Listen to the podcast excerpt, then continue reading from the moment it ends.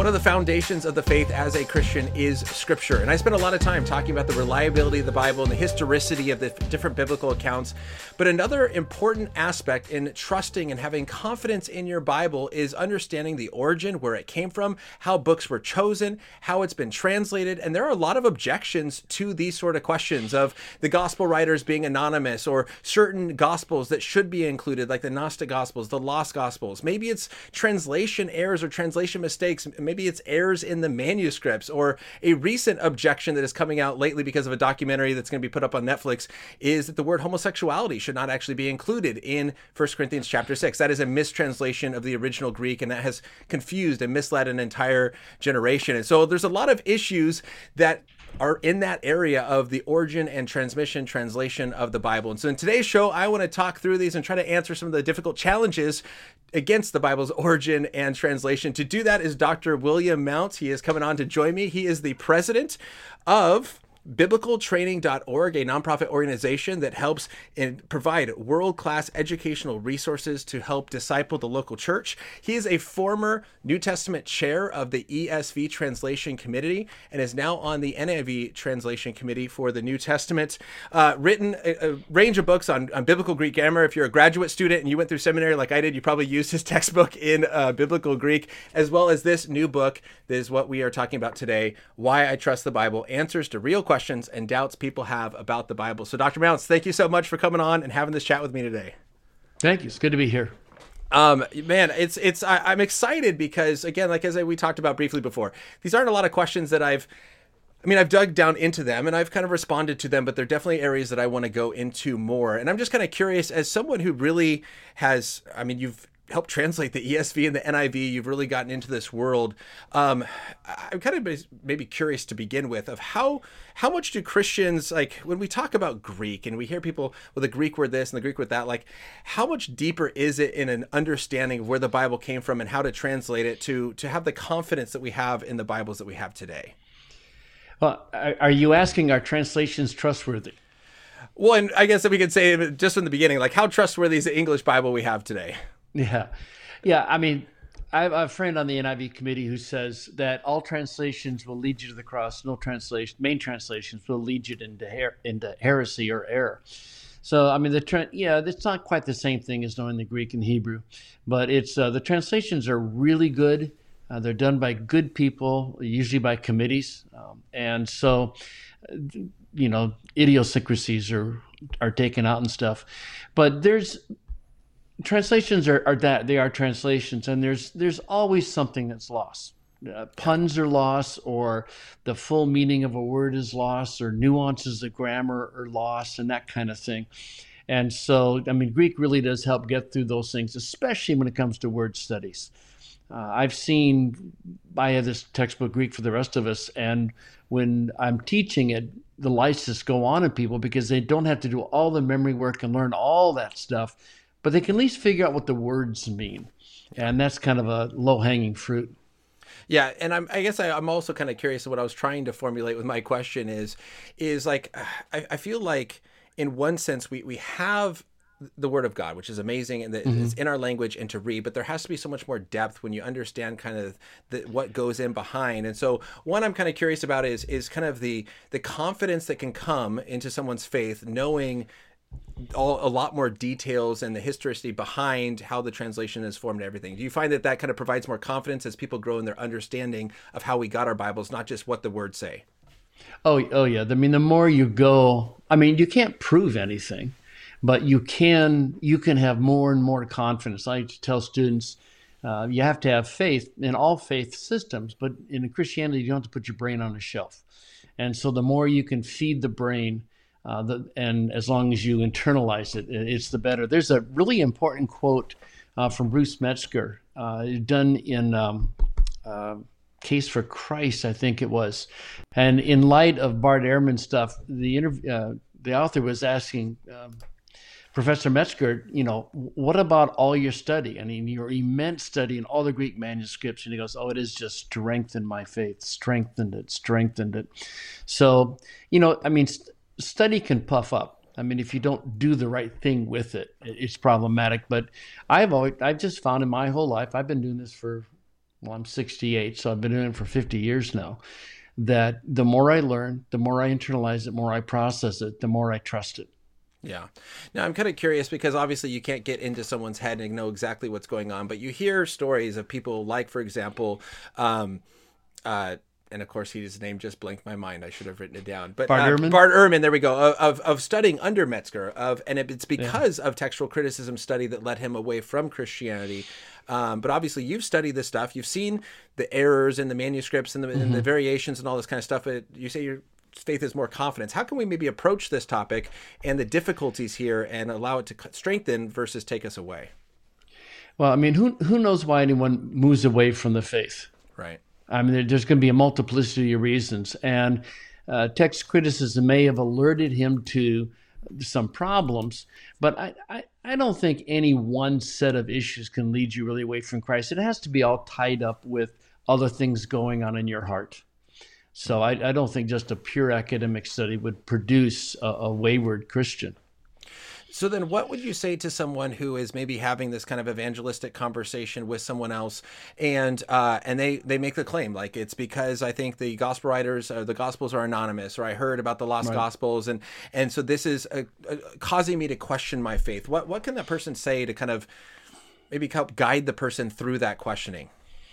My experience is that most people that ask those kinds of questions that those aren't the real questions in their heart. That's kind of mm-hmm. what I was trying to get at earlier. Yeah that um, I had a friend who disappeared from, I was in college and he just disappeared from, you know, Campus Crusade for Christ and Navigators and all that kind of stuff.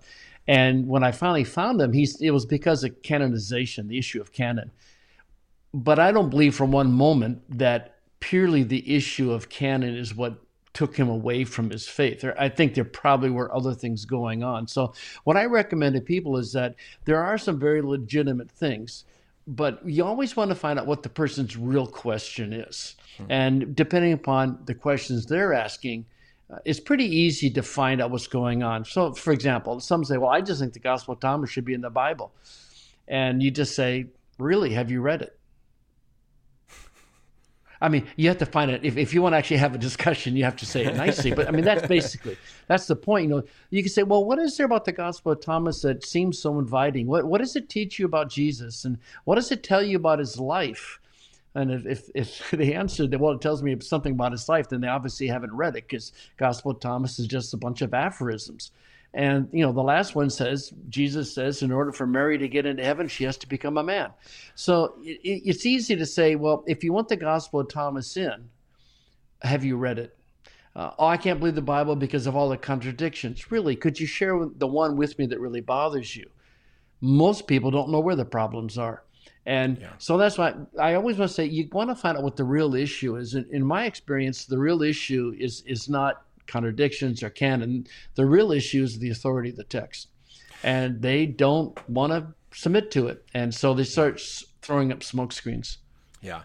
So then I'm curious what you would say is like how important is it? Because obviously you you've written a book to kind of address these questions that people have, uh, the doubts that we have about the Bible when it comes to mm-hmm. canonizations and and the contradictions that you have in here. Uh, how important is it for us to be able to answer these questions and address these these issues with maybe they're not kind of yeah. the key the key issue here?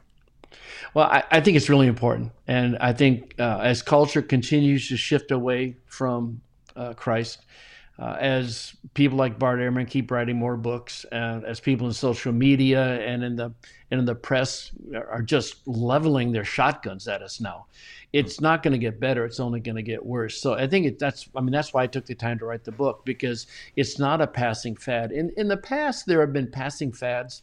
About every 10 years, somebody comes out with a bestseller going, Oh, here's all these books that the early church fathers hid, and blah, blah, blah. And they're always the same ones you know, it's, it's so there have been passing fads, and you sometimes you just need to kind of wait it out. But this is not a passing fad.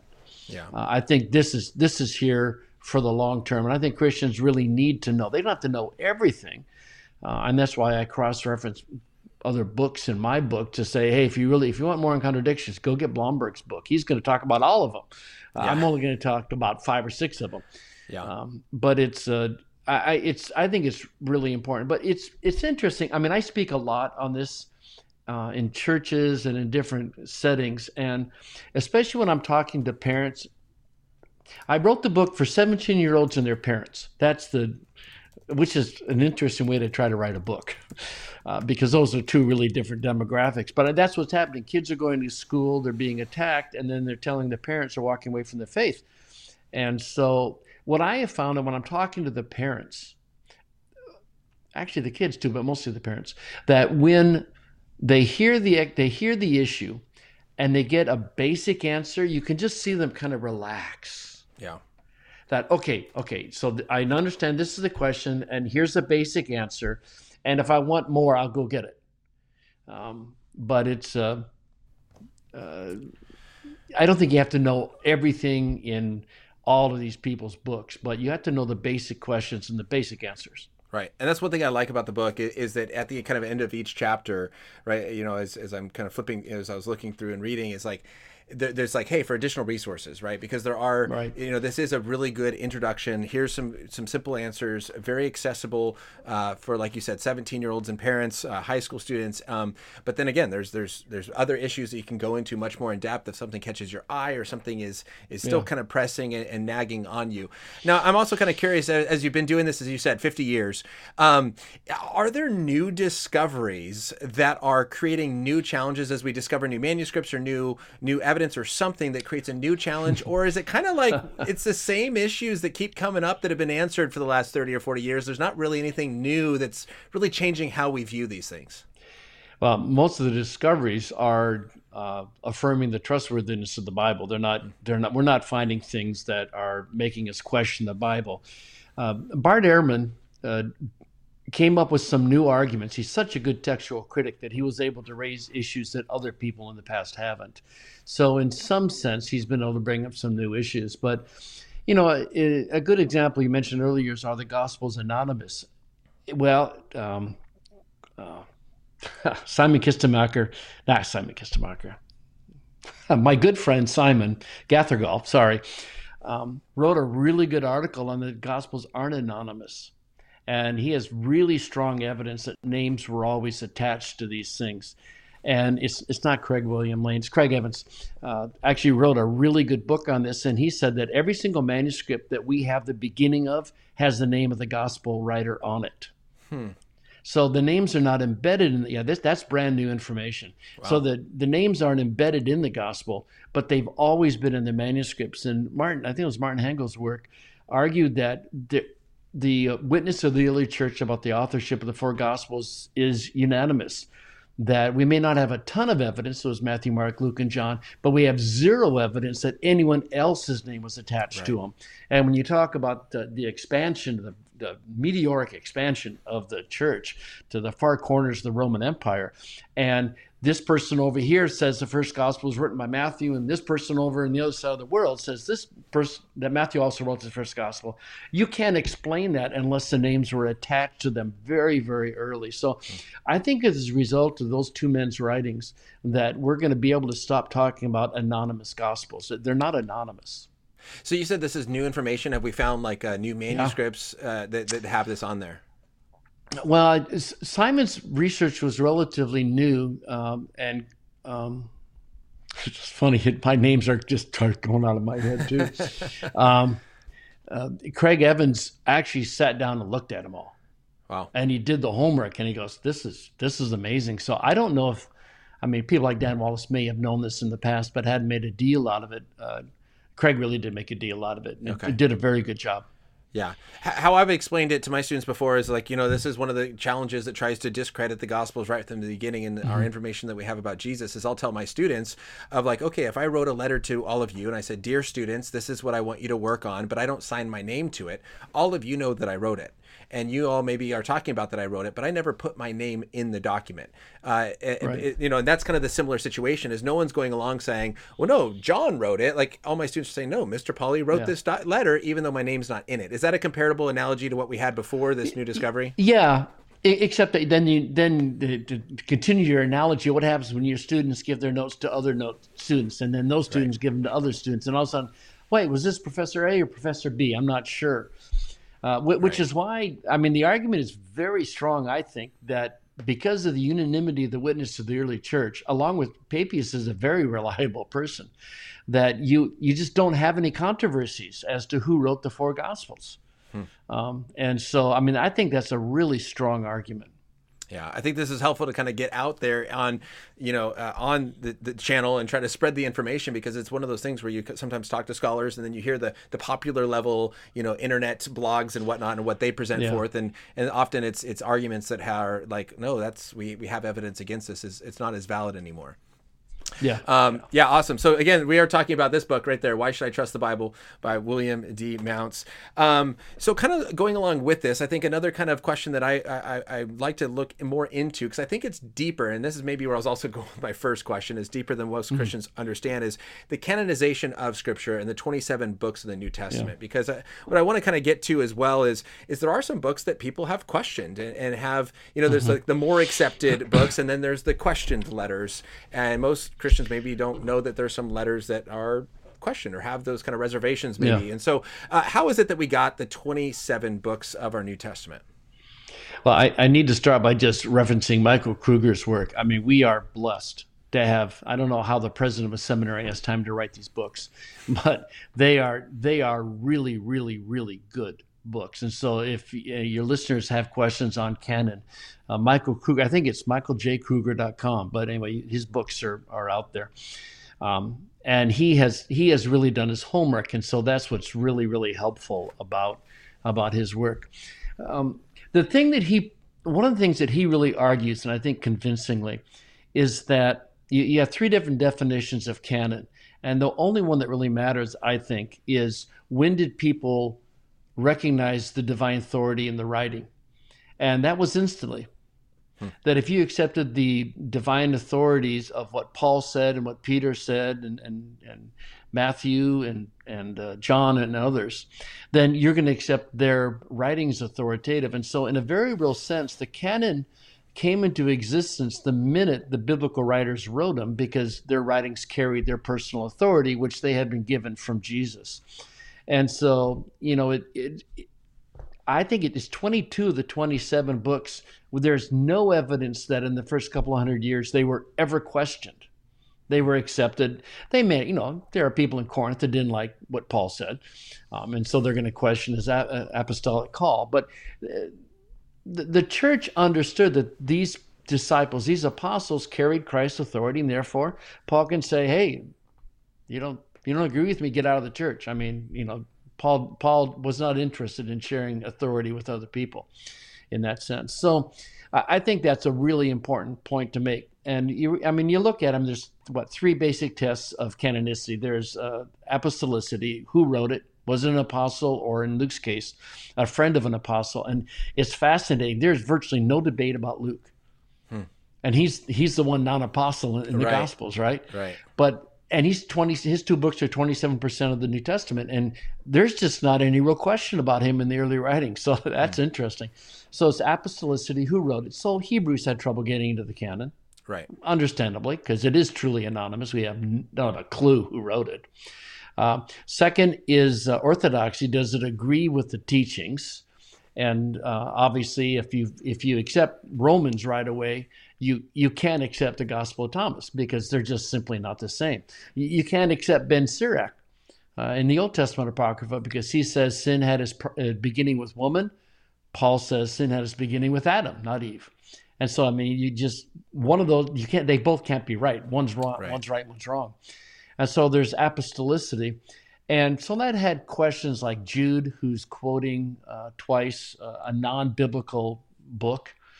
Um, in the same way that I might quote, you know, Charles Dickens or something. It it's, doesn't make Charles Dickens authoritative if, if I were Paul or Jude. But right. um, there, there were some questions about that. Also, it was a very short book, uh, so probably didn't get very widespread, widespread which is the third test is catholicity is, is did the church as a whole accept the authoritative nature of the of the uh, book so the the books that were in question is that John had a little question because the Gnostics used it, but they knew who wrote it, so there there wasn't a real trouble with John. Uh, Hebrews had trouble because of its authorship. Uh, James had trouble because of its apparent contradiction on justification with Paul, uh, but it was accepted because they knew he was Jesus' brother. Uh, Second Peter had trouble because the Greek is so radically different than First Peter. Um, Jude had trouble because most of what he says is in Second Peter plus um, it's um, he's he's quoting non non biblical sources, and it's interesting. The Revelation was in, in reverse. Revelation was accepted right away, and about the third century, I think I've, I was east or west. One of the one of the sides of the church started having trouble with it, and they um, they questioned it in like the third century, fourth, but then that that was pretty short lived. So I put usually people talk about the core of the canon as the 21 books, but I think because Revelation was accepted right away, I, I say there's 22 books in the core canon. So anyway, that's the, the kind of the once over the issues. Yeah. So how would you then? I mean, if you say the core canon 22, uh, so you have some books that are kind of questioned. You mentioned those. Um, how do they eventually get added in? Like who who is making that final call that says even though they don't pass some of these tests, uh, one of the tests is you know as you mentioned it has to be written by an apostle or an associate of the apostle. Yeah. We don't know who wrote Hebrews, so why does Hebrews finally get thrown in when it doesn't pass one of those tests? Well, the the church in the east said that Paul wrote it, and it it rode Paul's coattails into the canon. Okay. Um, so that, that that's how it got in. Uh, you know, you have people like Origen that actually traveled specifically to find out in different churches around the Roman Empire which books people accepted. And he wasn't determining what books were ex- accepted or not accepted. He wanted to know what the church said, and that's that's a really a big point. The canon wasn't established by Constantine or his mommy. It wasn't established in Nicaea. It wasn't established by a couple of scholars in the corner somewhere. It, it was recognized by the church as a whole. And so you have writings from around the ancient world where people are doing lists or talking about it or quoting. Uh, that's a big deal. You have to be careful on the quotes because, you know, again, I could quote Charles Dickens and the Bible, and that doesn't make Charles Dickens as authoritative as the Bible. But you do look right. at what verses are quoted and stuff like that.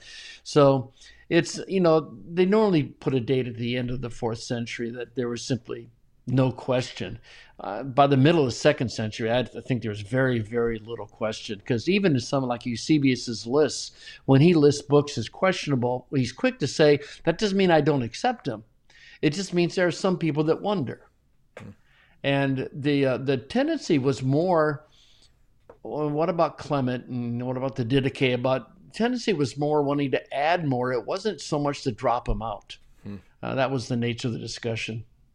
So I, I want to get to Nicaea uh, here in a moment, and you hear about Constantine and Nicaea frequently. Uh, but about when would you say, like, do we kind of have a completed canon? Is there kind of a year we can point to about when this the church had accepted pretty much the majority of the New Testament canon? Well, that's that's where Kruger argues. There's three different definitions of a canon, and they have three different dates. Uh, okay. Uh, the, the date in which they were written is actually the formation of the true canon, as, as far as he's concerned, as far as I'm concerned. Uh, when Peter wrote Second Peter, it still was Second Peter's book and carried his authority. Right. Uh, you get into the middle of the second century before you have this kind of body of literature, collection of books that the church as a whole said, uh, yeah, these are the ones that we're going to go to when we're trying to figure out what we believe. And it was um, three nine. I'm not good on dates. Three ninety six, something like that, where just all discussion ceased. Um, and so it all depends upon I think I think Kruger calls the first canon the ontological uh, canon, and that's the, the, which is the ones that are inherently authoritative because uh, they carry God's words. Yeah. So then, why then do we see this very common objection that the biblical canon was formulated at the Council of Nicaea? Constantine just picked and chose the books uh, that he wanted in there. Why, why, where is this argument coming from? You know, there were locomotives in Egypt during uh, the, the Pharaoh's days, really, honestly, and I, I can go on and on and talk about it, and eventually it's I'm going to be so passionate about it, you're going to go, wow, I didn't know that locomotives were back then. That's why. I mean, if if some people say it enough times, and um, say it well enough, and that that's Bart Ehrman or Ehrman, I guess his name is pronounced. He, he's a phenomenal debater, mm-hmm. um, and he is really, really uh, skilled at communicating, and it it carries force. Um, but if you have people like him, and you have you know p- people in the media making fun of traditional Christians and whatnot, most people just won't check. They just, they just they won't check. And the Da Vinci Code was tremendously powerful. Um, he said up front that it was a novel that was fictitious, but yet when he gets to this stuff, he goes, "See, Constantine created the Trinity." Right. And uh, Craig Blomberg told me his daughter came home from university once and she said, Dad, you can't believe what my history professor is doing. He's using the Da Vinci Code as a reliable historical document for the creation of core biblical doctrines. So even though the author says it's fiction, he presents it as fact, and people pick it up as fact because they haven't done their homework. Right. I mean, there is, we have the documents from Nicaea. We, we know what was discussed. It was a relationship of God the Father to God the Son. So, in one sense, it was concerning the Trinity, but it, it didn't make up the Trinity. It had nothing to do. Right. Canon was never discussed. Right. And so people say these things because, for whatever reason, and people don't do their homework. Yeah. And yeah, if you believe there are locomotives in Egypt and Pharaoh's day, I've got some swampland to sell you. a, a, bridge, a, a, bridge to Brooklyn or something. Um, yeah, yeah, yeah. I, I over this last summer, I was on a, I was on one of my trips that I do out to Salt Lake City, Utah, uh, talking with some uh, LDS members, and almost every conversation we got into, they would talk about how the, you know, well, yeah, we know the books of the Bible were chosen at Council of Nicaea, and so we're sitting there on the side of the road, going, why does everyone mm. think this is what happened? And so this one, uh, one guy was walking by us, and, and one of the members of the group st- uh, just yelled at him and said, "Hey, I have a question for you." And the guy's like, "What?" And he's like, "When I say Council of Nicaea, what comes to mind?" And he goes, "Divinity of Jesus." And we went, "Oh, okay." And like, what about the Bible's canon? He goes, "I don't think so." And we're like, "Let's talk." This is it. And I was like, "Hey, someone." Yeah. yeah. Um, yeah. Before we kind of change gears here a little bit, uh, one other thing that you said, an objection that I constantly kind of hear of as far as the reliability of the books themselves is is what you mentioned briefly. Is is First and Second Peter, the Greek is very different, and so this leads a lot of people to say uh, clearly there's a different author, author because if Peter wrote both First and Second Peter the Greek should not be so different from each other. Now, obviously, as as someone who does not read in biblical Greek, I just read the English and it looks similar to me. And so, uh, how is it that someone who has studied this and read the Greek, uh, how do we understand the difference in Greek between these two books, but then believing that Peter wrote both? Yeah, I was just double checking something before I said it. Uh, First Peter five two, uh, Silvanus was his amanuensis. Um, so he had someone who wrote for him, and it's very we have Tertius and Romans and stuff, so it's it's a very common thing. So I, am most likely what we have in First Peter is Peter's ideas, Peter's words, things Peter wanted to say, but written down by someone that was a native Greek speaker. It's very good Greek. Um, I, my guess is, and just a guess, in Second Peter, it's Peter and uh, the Greek isn't as good in Second Peter. It's it's awkward. There's weird breaks and stuff like that. So um, that's kind of what I what I think is going on. We all know that the amanuenses were given quite a bit of latitude in writing down. Um, there's I saw the stats the other day of how many times the article te, tau epsilon occur in Romans, and it's way out of proportion to Paul's other writings. And uh, oh, I know. It was a friend of mine was arguing that that Paul couldn't have written Romans. It was tongue in cheek because there's all these tes in Romans and they're not hardly anywhere else in Paul's writings. Well, maybe Paul's amanuensis liked te as a conjunction.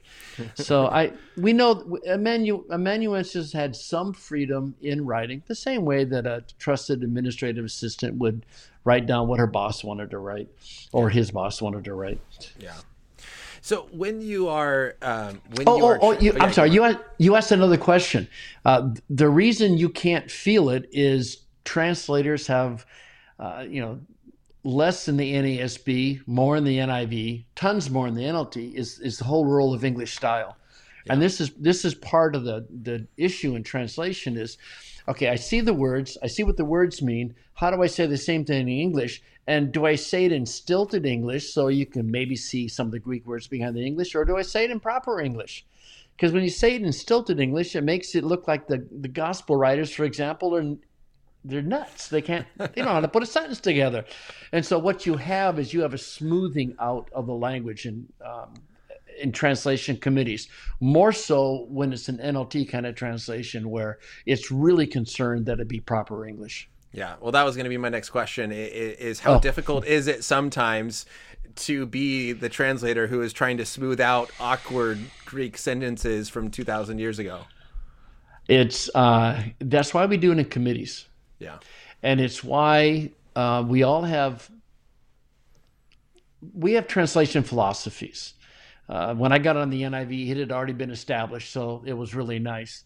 Although I didn't make hardly any suggestions for the first couple of years because it just took me a long time to figure out what the rhythm of the NIV was, and I didn't want to be making suggestions. I mean, the, the translator's role is to be consistent. Yeah. And and that's what we get in these different translations, but they have different they have different values on staying closer to the words or expressing the mean, meaning clearly or expressing the meaning naturally. And so, but this is, but so you kind of know where the translation fits, and then you, it's kind of like, a, uh, you know, no, no bird falls to the ground without your father. That's all the Greek says. Well, that's not English. Yeah. Uh, yeah, I think like, one uh, translation uh... says that, and it's not English. But you know, is it your father's care, your father's knowledge, your father's will? I mean, there, you know, that's where the interpretation comes in. But generally, you'll actually want it to be an English sentence when you're done. Yeah. And when you are translating, I think, again, a lot of questions come up in translation. You often, I think people confuse translation and transmission or you know the bible's been translated so many times we think that it comes from all these languages yeah. but really these committees are going back to you often hear the original greek original hebrew um, how much work oh, yeah. is being done as far as com- the textual criticism of comparing and contrasting all the different manuscripts of the same passage yeah. to first understand what the proper greek is then to then put it into the english you're trying to get it into uh, the nice thing is the text critics have really done a good job, and NA28 and UBS 5 are magnificent uh, critical works of looking at the different manuscripts and making decisions. Uh, Tyndale House came out with theirs that Crossway published, and I've done compare, and they're not that different. So, I mean, uh, text critics have worked and worked. And I used to tell my students either you're a text critic or you have a life. You can't have both. I mean, it's just an all. That's why Dan Wallace is so unusual. Yeah that he is a text critic and he does have a life. Yeah. But it's an all consuming job. I mean, you have to know Greek so well. And then you have to be able to keep all these different manuscript differences in your head or quick access to them. So that, you know, but there are very few things that all that almost all liberals and almost all conservatives agree on, but they do on that the work that text critics have done their work well. Wow. And there just isn't that much question left. I think it's Dan Wallace estimates that 0.4% of the New Testament is really up for grabs. Yeah. Is it Gergesenes or Gadarenes? Bethesda, yeah. I mean, different spellings. Right. Is, are you going to spell John's name with one or two nus? Are you going to put a nu movable on esti or not? I mean, that's the kind of thing that we're just not sure on, but it, that doesn't affect meaning. Yeah. And so really, really the questions come into is the meaning of the text, the interpretation of the text. What exactly does it right. mean? We're not really arguing about the original Greek and what that's talking about. Well, let me give you an example. This is a real, real interesting uh, example. Uh, was when the leper came to Jesus in Mark 1, did Jesus respond with uh, um, compassion or indignant? And the NIV has caught a lot of flack for saying indignant uh, because the the textual the uh, the internal evidence is overwhelmingly strong that that's actually what he said. But who was he indignant at? Was he indignant at the leper, or was he was he just mad that sin had messed up his world? You know, so there's interpretive questions there. Uh, but very early on, the scribes, uh, if that's the original reading, the scribes very early on had trouble and changed it to had deep compassion, which is which is what translations go with because it's really hard to think. At the beginning of his ministry jesus getting mad at a leper. Uh, yeah. but so there are a few passages like that uh, but very very few. Yeah. So being on a translation team i'm just kind of curious of like how much pressure do you feel knowing that your choice of words or the committee's choice of words is going to impact millions of readers hmm. reading you know you've been on the esv as well as the niv two of the more popular translations um, yeah. what kind of pressure is that in the job that you're doing well there's two ways to answer the question one is absolutely zero Uh, one of the beauties of the uh, the Committee on Bible Translation with the NIV is that we have no outside pressure. We're a completely independent organization. Biblica owns the NIV. Zondervan and Hodder and Stoughton publish it, but we control the text, and so th- we have zero. Um, you know, there's there's nothing compelling us. If if the if we think the publisher won't like it, we don't even think about that which is one of the real beauties of the CBT. On the other hand, it's it's um, it's terrifying hmm. because you realize the impact that one word can have. Because preachers will often preach on one word, or they'll hang a major point on. One word. I, we just I just the other day in class we were looking at uh, the Holy Spirit ekbalo Jesus to the desert, and the NLT says compelled. Because uh, you can't the holy spirit can't cast jesus. That's the general translation but can't cast jesus in the desert. But one of the students said but compel sounds like he had legal authority over him.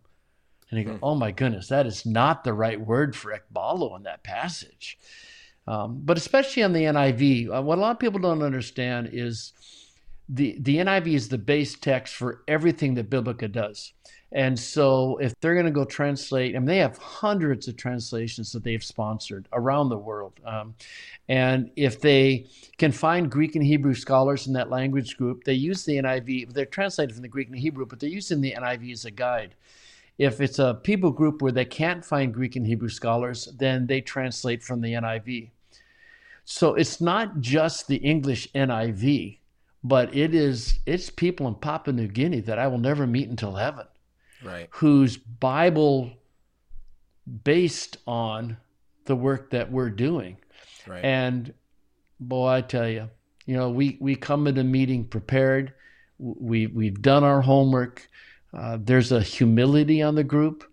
There's a there's a deference that's paid when when Simon starts talking about the Syriac. We listen to him because Simon knows Syriac better than anyone else in that group, I think. Yeah. Um, so there's a deference to people. Uh, when we're in Romans, we listen to Doug Moo, but we still make up our own minds because every word is God's word, and yeah. it's a, it's a it, it, it, can be scary. So there's yeah. you really can answer two different ways. Yeah, and I, I think that's the second answer that that where I I took my very limited Greek training that I did in seminary, and I and I pretty much stay far away from the Greek now because of it. It's like, look, why do I think that I can just do a simple word study and I can come to a better understanding of what that word means? Yeah. And maybe the, the, people like you that are way smarter than I am, uh, who's really put time and effort into understanding how to translate that better into English word than what I might think I get based on a 15 minute yeah. Word study. Um, now, looking at these different translations as well. Um, the NIV is is done. The ESV is done. Um, so so what does it look like to be on a translation committee uh, now that it's like done? Like, are you like updating? Are you going back? How can we say this better? Like, what does the continued work look like um, with kind of the the Greek is kind of set in a sense. It sounds like. And, and, yeah. and so what what are you working on? Well, first of all, the NIV is not set and that's it's the only translation that from day one was committed to being constantly updated. Uh, that is that's part of the DNA of the NIV. And you know the NASB just came out with an update. Uh, RSV was updated. The NRSV, ESV has done some updates. The CSB was just updated from the Holman Christian well a while back. So uh, they are doing it. The NIV is the only one we meet every single summer. Last week in June, uh, and we are we are constantly looking at stuff. Sometimes it's because uh, we, will we will have learned something from archaeology, or someone will have written a really good article that really made us stop and think. Uh, so those things all play into it. But right now in the NIV, it's language. Uh, English language is moving so fast, and it's not just the the gender language has done moved. yeah. uh, so that's thankfully we don't have to deal with that but uh, you know, subjunctive is going out of case, uh, out of use. Uh, who is being used instead of whom? Uh, the role of contractions. I mean, English is just you know, for a long time, the King James kind of. Uh, like Luther did in German, uh, the King James held the the evolution of language. It, it kept it from changing too much, and it now is just it, the language is exploding. Yeah. Um, and so you know you the story I love to tell is Darrell Bock was uh, when he became a Christian, he was he was reading the NASB, and but he reads, and that's what he memorized out of. Darrell's uh, Darrell's a professor at Dallas Seminary, and um, but he reads the Net Bible now, and he was down here in the Portland area doing a pastors conference, and he was talking about John and John the Baptist and Jesus, and then he lapsed into memory, and he said, you know, I am not worthy to stoop down and untie the thong on his sandal. And you know, I mean, what's that? When was the NASB? That was just like 20 years ago, 25 years ago. And I, I, I went to him afterwards and I said, Darrell, I truly hope that you don't untie anyone's thong. he just, he went, oh, did I say that? But I mean, there's a, there's a word that's totally changed in not too long of a time. Yeah. And uh, he just needs to update his memory verses. That's all. Yeah. Yeah. That makes but sense. language is changing. Yeah. That's true. That's very true. Now that leads me into one of the questions I, I think I had for you. Maybe the uh, the change that I saw is um, Luke chapter seven, the birth of Jesus, right? It's it's so common for us to go to a Christmas show. We're about to go to all these Christmas pageants and everything, if if all those are allowed. And and uh, and Mary and Joseph are going to walk up to an inn, and they're going to ask the innkeeper yeah. if there's room, and the innkeeper's going to say, "Sorry, there's no room," and then point Mary and Joseph to some sort of stable or cave or something in which they're going to go into. And, and you and mm-hmm. you see in the ESV, other translations, it, it, it's translated, "There's no room in the inn." Uh, when I took my New Testament class, yeah. I was told like that's not the right translation. Even in the ESV, there's a footnote that says a better translation is guest room, uh, that it's the same Greek word that was used as the upper room, and Jesus had the Passover in the upper room with his disciples. And we actually believe it was a relative's house. And in fact, his archaeological evidence shows us that there's no inn uh, in Bethlehem.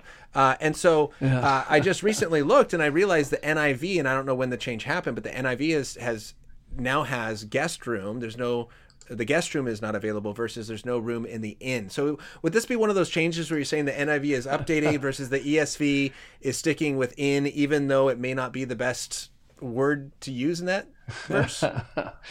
yeah, you're right. I, I had, I had forgotten that the NIV has guest room. Um, it's a hard question to answer. Uh, just I, you know, we're we're there, I have no gag order um, other than I can't tell you what people on the CBT voted for mm. uh, on a verse by verse. Um, but it's I want to I'm, I'm, trying to think of how to answer this question. T- tradition plays a strong role in Bible translation. Uh, there's deference given to the King James. Uh, that's why you know the, the 17 verses that were added to the Byzantine text type that got into the King James um, that the biblical authors never wrote there. How's that for throwing out a controversial thing? Yeah. They, uh, um, you know, they're all everyone is footnoted in the NIV, so th- those verses are all there. Well, why do that? Well, it's not a deference to the to the King James.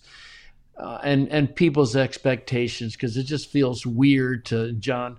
Well, I thought an angel came down, stirred up the water. So that that's part of it, and part of it too is just understanding that when you start fooling around with some of these verses, uh, you're fooling around with people's favorite verses. Uh, my wife loves nativity scenes, and we have a plethora of nativity scenes. Three amigos. I can't say that word without laughing. Uh, we have a plethora of uh, not pinatas, but of uh, nativity scenes. Well, we know very well that the wise men weren't there with the shepherds. Right. But you you start you start fooling with that, and you better be really really sure that you're you got it right. Uh, and so I, my guest here is again the NIV doesn't feel the pressure for that. Um, it was a guest room. That's that's they weren't inns. That people had an extra room and kind of like basically Airbnbs, right? Uh, just just out the extra rooms. But uh, I, one of the things I was disappointed in was in the when the CSB came out, they had changed the feeding trough back to a manger. Well, it's a feeding trough. Well, what's a manger? I don't know what a manger is. I don't ever talk about a manger. I don't have a manger. I've never seen a manger. I know what a feeding trough is. I've yeah. got those. I feed deer up at the cabin. I built a feeding trough. You know, it's, so it's kind of like I, would like to ask Tom Schreiner, who's the head of that revision committee, why they changed that. Uh, possibly pressure. I don't know. Yeah. But you, you have to be you have to be careful when you start fooling around with people's favorite images and favorite uh, nativity scenes. Yeah. But be that as may, it's still God's word. It's not the publisher's word. And again, the NIV is totally free. And so I'm really glad we have guest room because that's exactly what it was. Yeah. So is there is there an aspect of that um, to um, kind of the same issue with like the long ending of Mark, uh, the women caught in adultery in John yeah. chapter seven, eight of like, all right, we, we footnote it, we let you know, but we're not just going to pull it out and delete it from the Bibles because then you might have kind of uproar of, of what you see with right in the King James only post of like right. these verses are missing. We're taking out of the Word of God rather than doing the study of like, okay, why have yeah. the newer translations taken this out? Similar. I I actually suggested they both would become footnotes in the NIV and I lost the vote. Okay. That'd be the longest footnote in the world, yeah. Bill. Um, I said, well, we footnote all the other verses that were added, but again, it was it was too long. But you know, yeah. every translation does something to say, hey, these things don't belong. There's lines above and below it. It's a different sized font, or it's italicized, or something. So on those two, they're just those passages are so long that it's hard to footnote them. But you know, the First John five passage on the Trinity is footnoted, and uh, John five four with the angel stirring up the water is footnoted. So I just think, especially for those of us that were raised in the church and are, are used to reading. Uh, well, I, I, was raised on the RSV, but you know, a lot of people was raised on the King James. You, you don't want them. You want them to understand that we just didn't remove things willy nilly. Yeah. Now, um, probably a question that you've never gotten is a Bible translator um, is kind of what are the differences between translations? Um, and now I'm not going to go directly into that, um, but I am kind of curious as you mentioned, you know, these translation committees, and I'm just kind of curious if you have any any thoughts, uh, full support, reservations on single person translation versus committee translation. Well, my mom became a, re- a Christian reading J.B. Phillips, so I, am not going to badmouth single translator versions of the Bible. Um, J.B. Phillips's translation, paraphrase, whatever you want to call it, is is really really good. Um, Kenneth Taylor never really intended his notes to his children to be viewed as a Bible, uh, as I'm told, and uh, I was glad to see when the revisions of the NLT came out that they fixed some of those problems. But um, yeah, I, as a general rule, I would I would not read single translator translations. I know there's some that are out there, but we're all idiosyncratic and we all don't know everything. And I am amazed at the information that my colleagues pull out that I was completely unaware of that really does affect my understanding of the meaning of the passage. So uh, yeah, I would. You know, it's it's kind of fun to read some of these, especially J.B. Phillips, yeah. but it's it's nothing you're gonna you can't study from it. And uh, you know, some of these other ones like the Passion, it's just it's just making up stuff wholesale. Hmm. It's just not there yeah. in the Greek or the Hebrew. Yeah. So, but and, and people understand that we're idiosyncratic, we're limited in our knowledge. Um, I could never make an evaluative judgment on a Hebrew versus Septuagint plus Syriac plus Latin translation of some verse in the Old Testament. I can't do that. But there are people in the committee that can because that's their specialty. Yeah. so helps. you want committees. Yeah. So okay, so there, there's a there's a an issue I brought up at the very beginning. I think it's a huge issue that, that a lot of my students have, or some of my students have heard about, um, and so I want to make sure I get in. And then I'll try to get into some of the questions that came in in the live chat. Uh, but this this documentary is coming out. Uh, it either has come out or is coming out soon. Uh, yeah. Uh, called 1946: The Mistranslation That Shifted a Culture. And so what this documentary, in short, argues is that in 1 Corinthians chapter six, where Paul is writing the list of yeah. things and says, you know, uh, adulterers and and and and uh, drunkards and all liars and whatever, and homosexuals will not not inherit the kingdom of God. Uh, they argue that the Greek word arsenokoitai, if I'm saying that correctly, uh, should not have been translated mm-hmm. as homosexual. Uh, but the fact that the RSV added that in 1946 has led an entire generation astray to think that homosexuality is a sin, all based on one mistranslation. And so I'm just wondering right. if you can kind of speak into this translation of that word in 1 Corinthians chapter 6. Yeah, and the interesting thing is, you told me about that before we started, and I checked. Yeah, yeah the uh, the RSV that I have says sexual perverts, so I don't know why they're saying that. Um, that, and you also have to deal with Romans one. You can't deal with one and without the other. Um, I, two things: you have to define this term based on Leviticus, uh, because that's where this these words are going back to. and, and Leviticus defines it as as a man who lies with a man as he would lie with a woman. So something to be defined based out of uh, Leviticus. But I will tell you what, what goes on in translation committee meetings, and, and this is positive, and you'll see it in some of these other lists, that we wanted to distinguish between, um, to use modern parlance, same sex attraction versus those who carry through with it. Uh, let, us take anger, for example. Is, is having a propensity towards anger a sin, or is responding in anger the sin. I think we'd all agree that we all have propensities in our characters, uh, in, our, in, our, personalities, whether it's anger or lying or you know whatever be the case. But it's it's when we let that propensity act out, and that's the problem. And so that's why the um, see which one was it? Well, the NIV says um, men who have sex with men. And the reason for that is that it's not the same sex attraction that's the issue, it's the acting out of it. Uh, ESV, uh, men who practice homosexuality.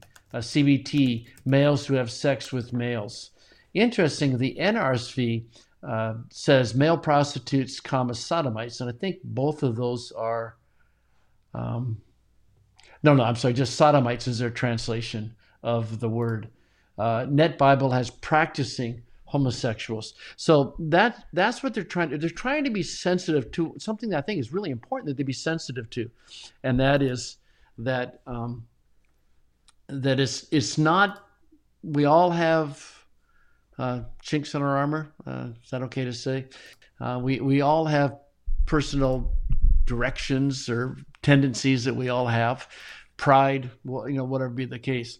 Uh, but it's not the propensity to pride. It's when you start acting like a proud and arrogant person right. that it's a problem. So th- those are the two things. But I would say, um, first of all, I don't know why they're mentioning the RSV. I'm not aware of the RSV ever having gone through uh, a revision. Maybe I don't NRV. Know. Uh, um, yeah, now I'm yeah. questioning myself well, uh, what exactly what that, translation, but it was whatever one that was being translated in 1946. Well, that, that's the RSV. Okay, yeah. Yeah. So, but that's uh, at least in my version that I have, and I like I say, I can't. I'm looking for oh about this text. Uh, this one is dated 19. This one's dated 1971. Okay, so I'm working with an update of the RSV. So maybe the 46 uh, had the word homosexual, and then they changed it to sexual pervert. Um, but you know, this is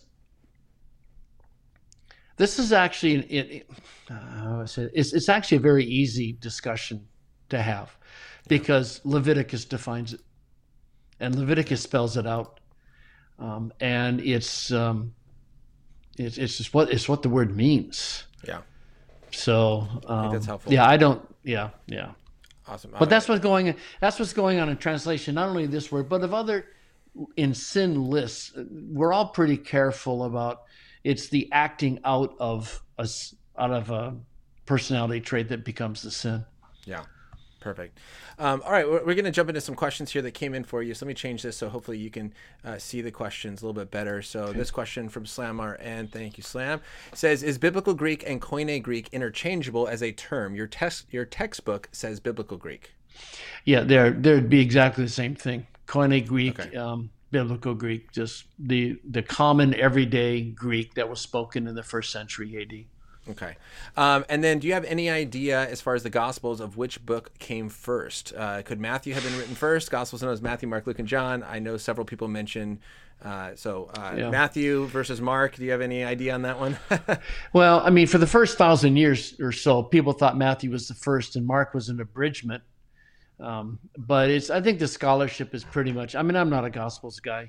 Uh, I have to talk to Craig about that, but it's I think it's pretty much been accepted that of Markan priority. The order is, is interesting though because Matthew is the most Jewish, and so it's and he starts with the genealogies tying it into the Old Testament. So there's no question that Mark was the first um, that ended up being the first, uh, and then you got to get Luke close to Acts, and you've got to separate the synoptics from John. So you you get Matt, you get Mark in second place. Yeah. Okay.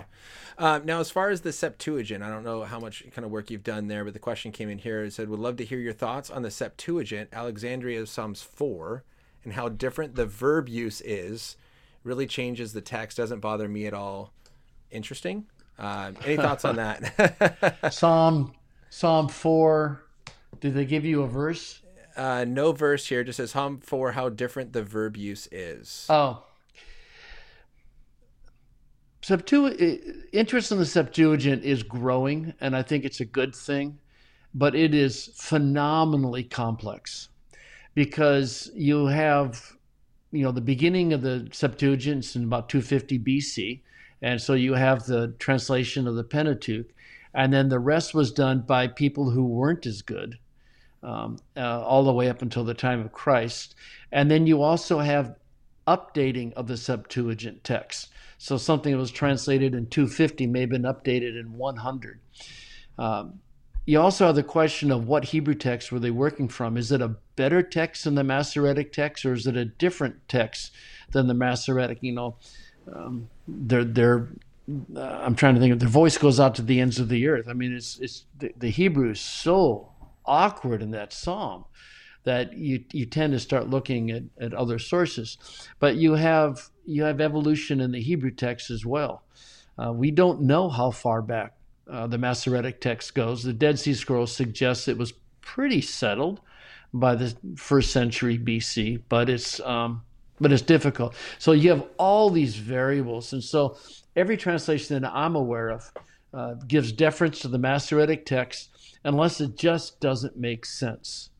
And if you can leave the consonants the same and repoint them, uh, some people are willing to do that. Uh, I know in the NIV that if we felt we ever had to change the consonantal text in preference to the Septuagint, uh, it's always marked. Yeah. Uh, we, we, we don't fiddle with the consonants without saying it. Perfect. That's very helpful. And yeah. Jima Joe, thank you so much for sending in that comment. Well, we only have a couple minutes left here. Again, just want to recommend your book to those who are watching. Uh, but I also want to, love to just hear a little bit about what you're currently doing as the president of biblicaltraining.org. Kind of uh, what's going on there at that website, and um, and then yeah. uh, what can people learn there.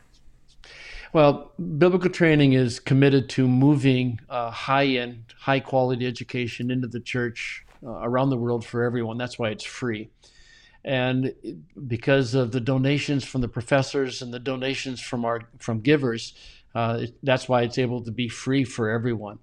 And so we have 2,300 hours of lectures from classes and seminars. Our professors are from 17 different seminaries, and I added up just the other day 51 different uh, ministries.